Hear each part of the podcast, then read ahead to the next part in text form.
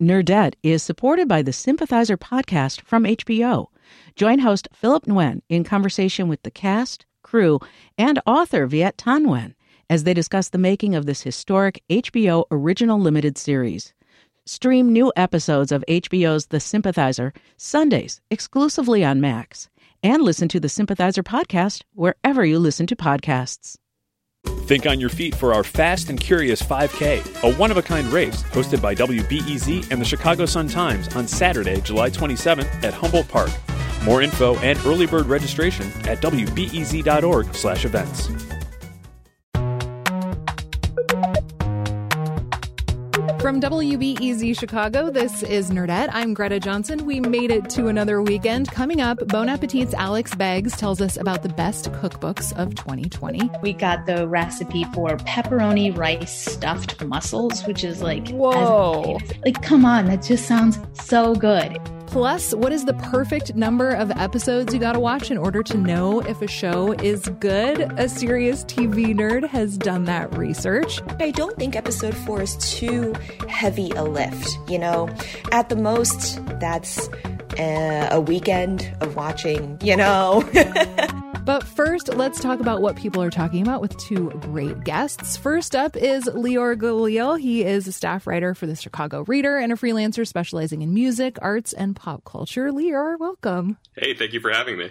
Thanks for coming on. We also have Jonquilyn Hill. She's a senior producer for the NPR show 1A and host of the phenomenal podcast Through the Cracks. JQ, welcome back. It's great to be back. Okay, so obviously there is a global pandemic. It comes with lots of medical concerns, but a new one is from a study out this week. It says, in general, everyone's blood pressure has increased, especially for women. This is like just really terrible news. And it just keeps going. Another surprising side effect of the pandemic is that there is a maple syrup shortage. Consumption was up during lockdown. It's also tied to climate change. Apparently, supply has dwindled so much that Quebec is tapping into its strategic reserve. I just think this is a fascinating story for a number of reasons, partly just because, like, maple syrup strategic reserve. Um, but it got me wondering, like, do y'all think your maple syrup consumption has increased during the pan- pandemic? Lior? Uh, it's hard to say. Uh, my girlfriend is from Vermont, and so we have we have Oh. a guy. We have a supplier. Do you feel wealthy right now? oh yeah, yeah. I'm bartering with the uh, with the maple syrup we just picked up. Oh Uh, my god. The post pandemic barter. I hadn't even thought of it. That's amazing. What about you, JQ? Like, are you making a lot of pancakes over there? So I made more pancakes at the beginning of the pandemic, particularly when we were in lockdown because Yeah. I had more time. But now that, you know, we're back in office in a hybrid way, I'm back to my oatmeal or eggs situation. The last time I had a good maple syrup interaction, which sounds like a weird sentence to say, uh, I was in Canada. Like I went to Montreal on vacation. This was obviously pre-pandemic. And I was just like, I'm going to buy a bunch of maple syrup. So I had no idea that I was, you know, stocking up for the maple syrup apocalypse. Wow. So you're both maple syrup preppers, is what you're saying. Inadvertently, yes. I've been eating a lot of oatmeal lately, and I have been putting maple syrup on the oatmeal, and it's lovely. And I have been thinking, like, honey is not going to do the same thing, you know? Like, what would you sub maple syrup for? Well, okay, using it in oatmeal is a good idea. I currently boil the water with dates because oh, that sweetens it. Shit. Yeah, yeah, it's really good. That sounds amazing. Lior, like, have you even thought about what you would sub maple syrup for, given the fact that you just have this amazing hookup that you haven't had to think twice about it? I would just stop eating. Um, I, I mean, uh, wow, boiling d- dates. That sounds amazing. that does Um, sound really good. but you know, I think if I was gonna have to find something else for like pancakes or waffles, I would just go all the way in on the sugar and use like chocolate syrup and pretend Just pretend like that's smear okay. Nutella all over it or something. Yeah, yeah. I do like the idea of picturing you just over there, like drinking maple syrup with a straw, because what's the big deal? um, okay, so moving on, I want to talk about TV. Something I've been thinking about a lot, and it actually has come up in like a couple other conversations on Nerdette, is my extremely low tolerance for TV shows about the pandemic. Um, and it's popping up in different ways in different shows. I mean, the morning show I feel like really like went all in with pandemic content this time around. It's happened in This Is Us. Um, Love Life was a little sneakier, where like most of season two was pandemic free, but then I think it was like episode eight or nine. They were like, just kidding, here's masks and lockdown. Um, and it actually like really bothered me. I was like, I don't want to watch this stuff. And I don't know. I think especially because there's this new show coming out on HBO next week. It's called Station 11. It's based on one of my favorite books. It's not about COVID, but it is about a pandemic that kind of like ends modern day life as we know it. And, you know, again, it's one of my favorite books. So I'm like, do I want to watch this or is it just going to like completely break my brain? Um, and I don't know. It just got me wondering like where y'all are on this spectrum of like tolerating things about COVID? Like, are you more bothered by not seeing people wearing masks and like in crowded spaces on TV, or are you okay with like fictional things pretending like the pandemic never happened? Lior, what do you think? Um, I'm okay with fictional things pretending like the pandemic never happened. It's about the world that's being presented to you. And I think one of the challenges of portraying COVID in a fictional way is my journalist brain just can't stop like right. it just won't go off. Right. Uh, so in particular with the morning show, I just like I kept thinking about where I was during the the same general time, and yep.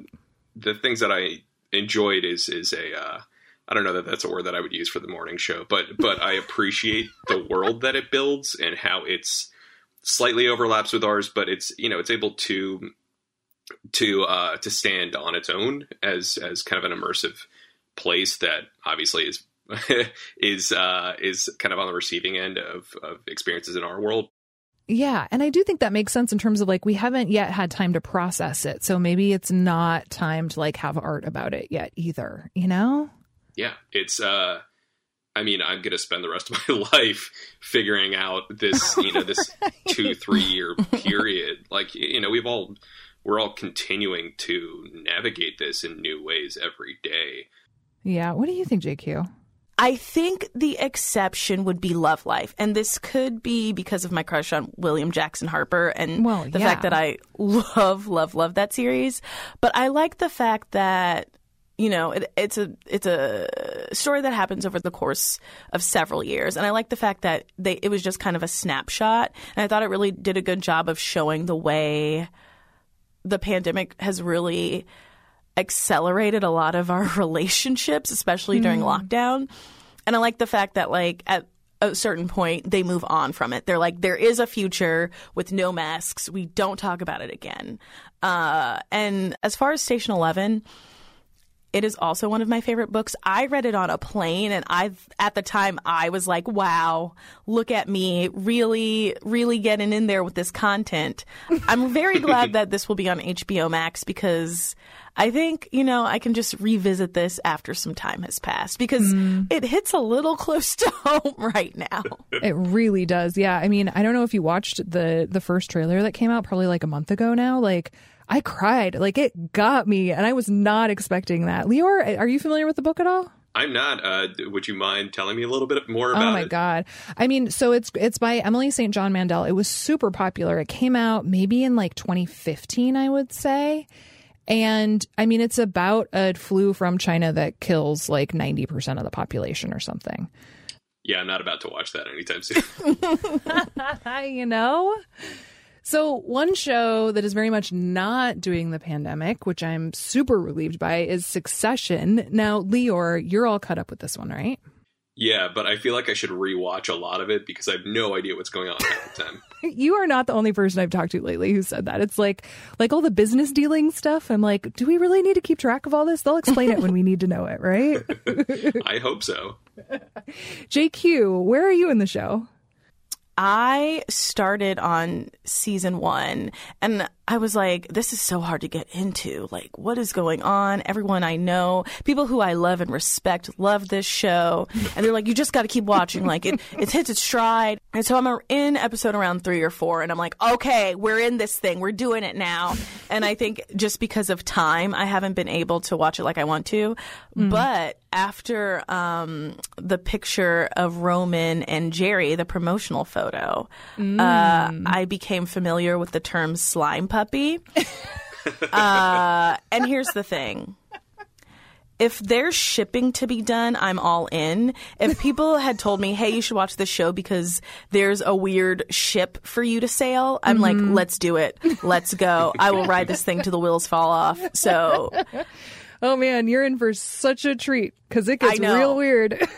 I'm very excited to binge. I'm glad I get to binge this. yeah, yeah, it is good for a binge. So Lior, I feel like especially after the so the last episode of the season comes out this weekend.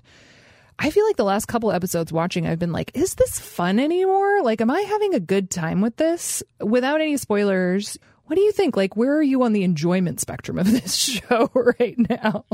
I mean, I think I think the payoff has been coming the last couple episodes. Like everything in this season has started has sped up and kind of come to a a gradual head.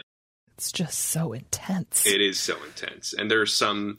I mean, Matthew Macfadyen as Tom Oh my has God. really carried the season. Yes. He's he's so soulful and emotional, and you could see his like just his his kind of spirit get chipped away at slowly. And there's this sense that he is trying to hang on to some semblance of who he was, and you know his his aspirational self of of of who he wants to be in Mhm. this place that is just filled with awful, awful people. No kidding. Yeah, that's a very good point. Yeah, it is getting grim, but you're right. It's also just extremely fascinating. Like, I definitely can't look away at this point. There's no way. Well, JQ, Lior, thank you both so much. This was very fun. Thank you for having us. It's been so great.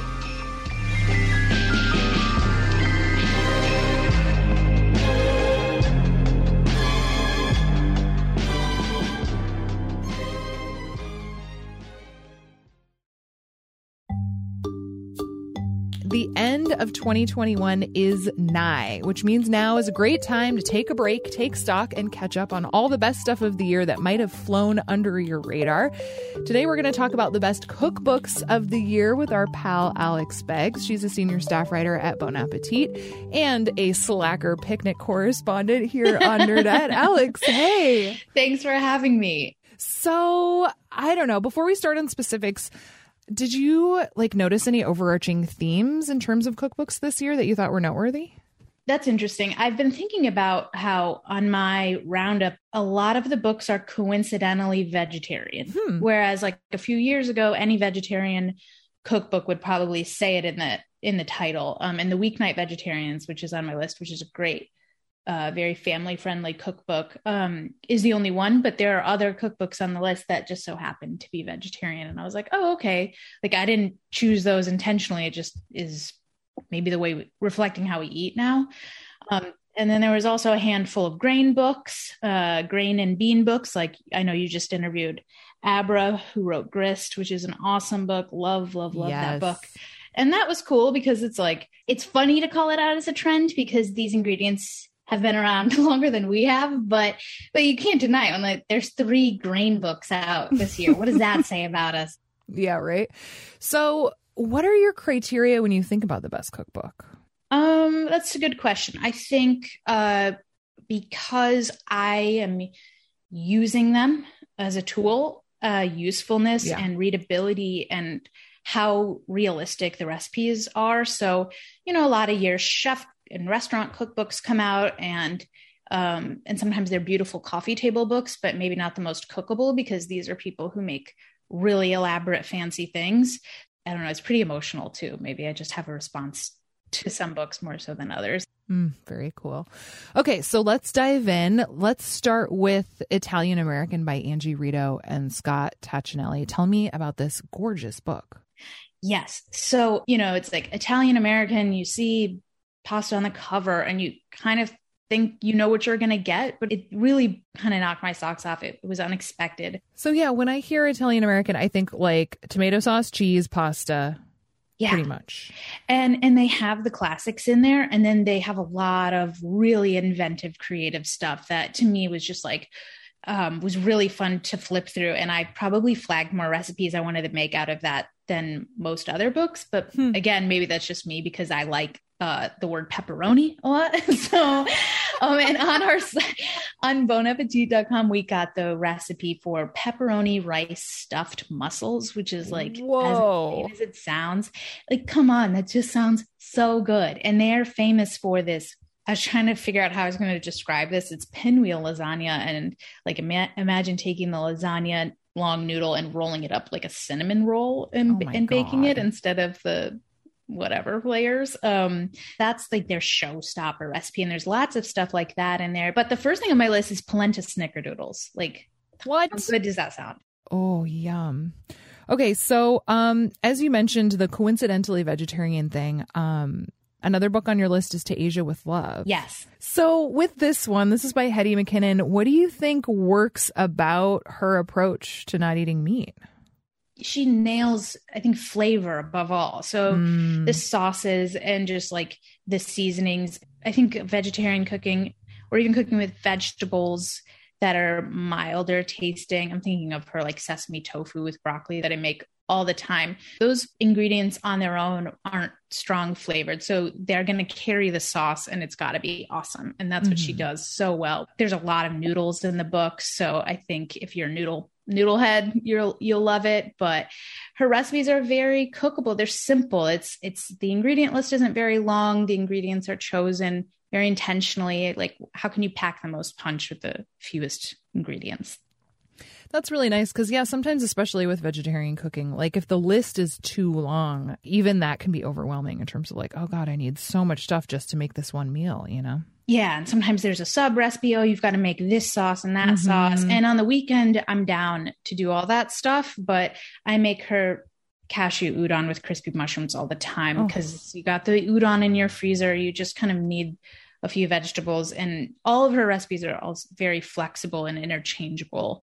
So another one of your selections is À Table by Rebekah Peppler, which I actually got on your like Instagram recommendation, and I'm kind of obsessed with it. I've cooked a Yeah. handful of things from it.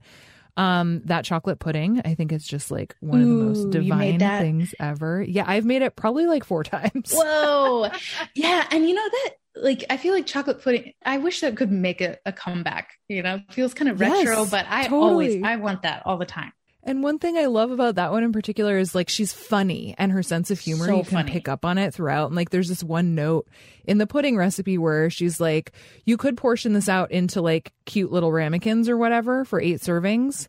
And then she goes, but let me ask you, do you like fun? Yeah. I just think it's amazing. It's like, why wouldn't you eat pudding out of a giant bowl with all your favorite people, you know? Oh my gosh. Yes. I love, love, love that book. I think it's really great. Maybe we associate French cooking in America with Julia Child and like stewy Right. things, but Yeah. it felt like fun and modern. And there are all these beautiful salads. I made the marinated lentils a lot. What else did you make from it? I made the roast chicken with prunes, which was lovely. Mm.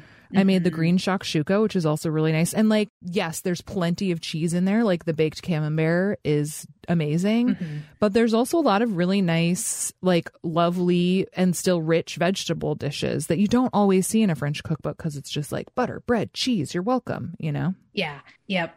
So you also, in the list that you sent over, you sent over like a tie line Yes. two books that are tied, which is cheating. So this is technically the six best books, but I'm super into it. I support this cheating.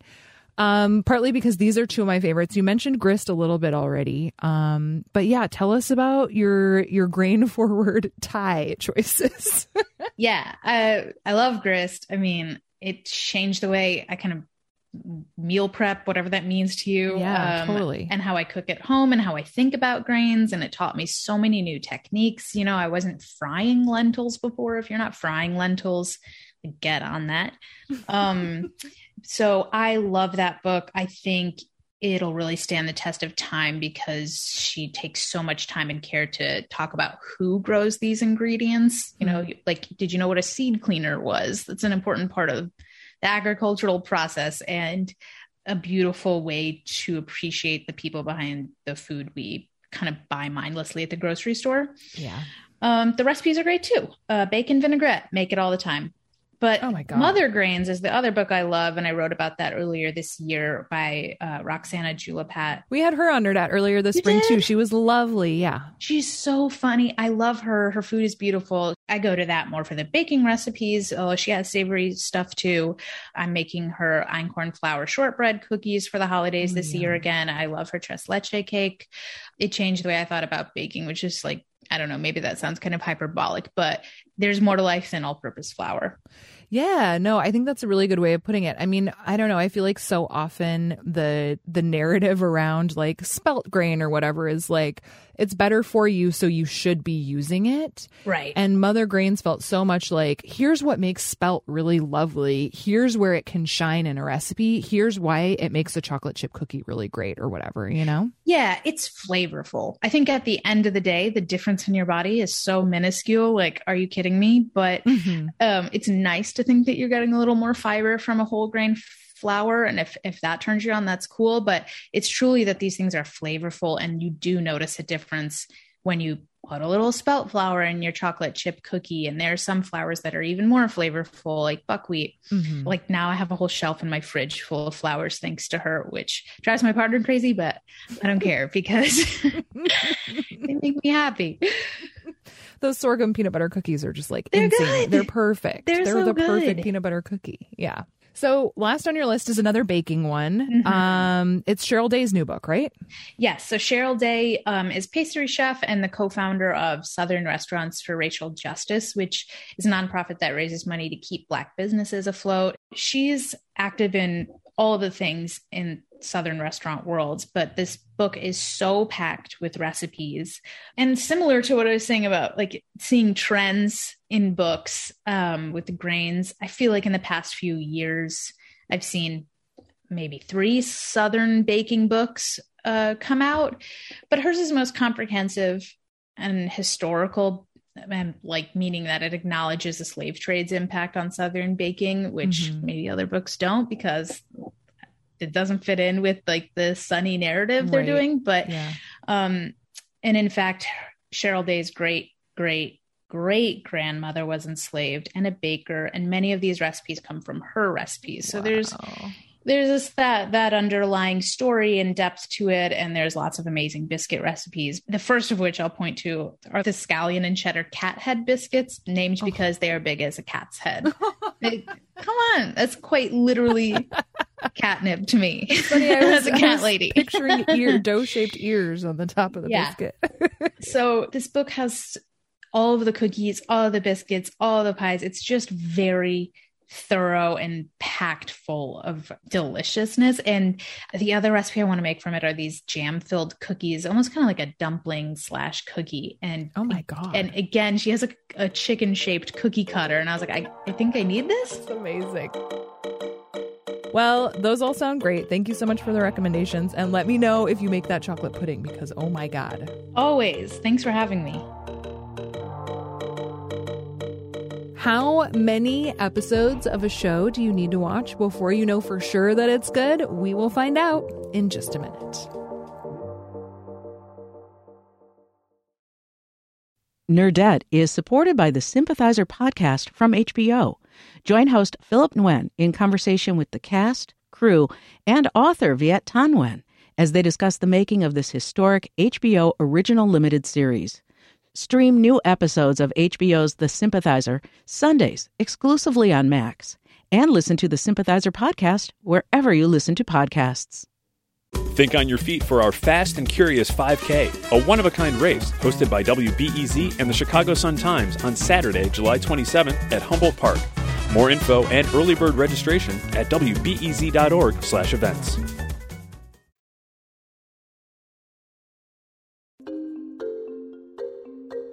There is a lot of stuff to watch out there. It seems like a new streaming platform is popping up every month. Everybody is making stuff, and some of it is legitimately great. But in a world where there's more content than ever before, you have to be strategic about what you're going to spend your time with. So, how much of a show do you need to watch before you can decide whether it's actually good? The Atlantic's Shirley Li has an idea about that. She recently wrote an article titled The Magical Episode 4 Theory, and she is with us now. Shirley, hey. Hi. Okay, so four episodes, huh? Yeah, yeah. I've been getting a lot of questions for years now, you know, from friends being like, so when does this show get good? Right. What should I be watching? How long do I have to stick with it? And First of all, it's such a subjective thing. You know, your stamina may vary, um, and maybe you actually binge a whole season before you even know whether you like a show or not.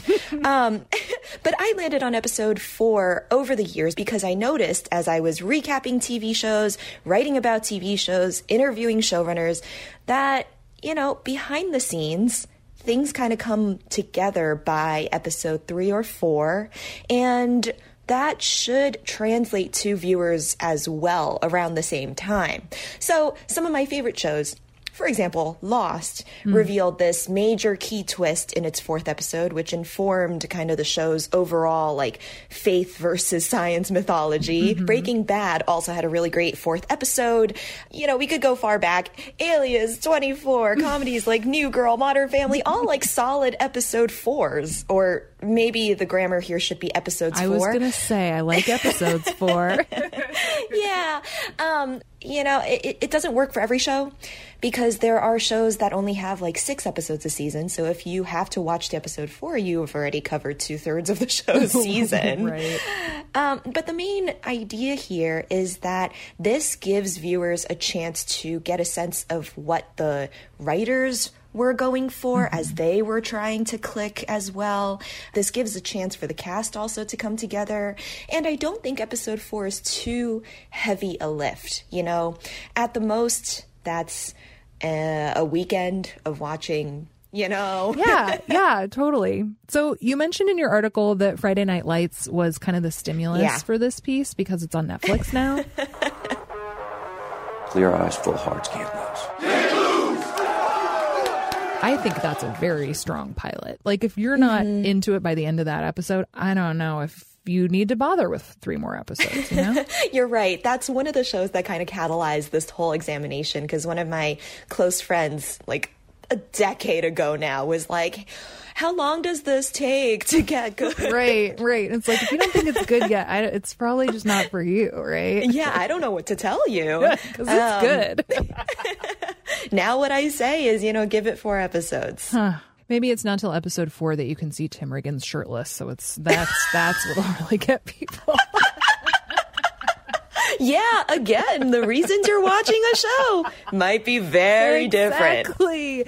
Another one that I thought of that did, I think, kind of defies this is Schitt's Creek. You know? Ooh, yeah, yeah.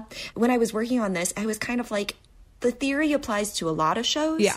And then you do have sitcoms that are so episodic that you don't necessarily get an arc across the first four episodes. Right. So instead, I don't know, the way I thought about comedies uh, was do I, is there a rhythm that I am liking that I feel like four episodes is also fair to give? Mm-hmm. Um, but again, it's hard. You know, here's it's this is why it's a theory. Oh, you totally. can't prove it. yeah, no. Well, and I think the fact that like I think it does universally work. I think like the fact that there are exceptions doesn't mean it's not generally totally true, you know? Yeah. Yeah. I mean, yeah, I'll tell you this. This like this kind of boosted my um oh boy, my ego when it came to thinking about this episode 4 theory. I was watching this interview with Ted Lasso's mm, writers mm-hmm. and Brett Goldstein, one of the writers and one of the stars. Yeah, Roy Kent. Yes, Roy Kent. Fuck! That's a bad word, Uncle Roy. Oh, mind your own business, Phoebe. you know, in the interview, he talked about how it was during the table read of the fourth episode that it, he felt like everything clicked. And I was like, see, there it goes. It applies to comedies as well. oh, that's amazing. Well, Shirley, thank you so much for stopping by. This was very fun. Thank you for having me.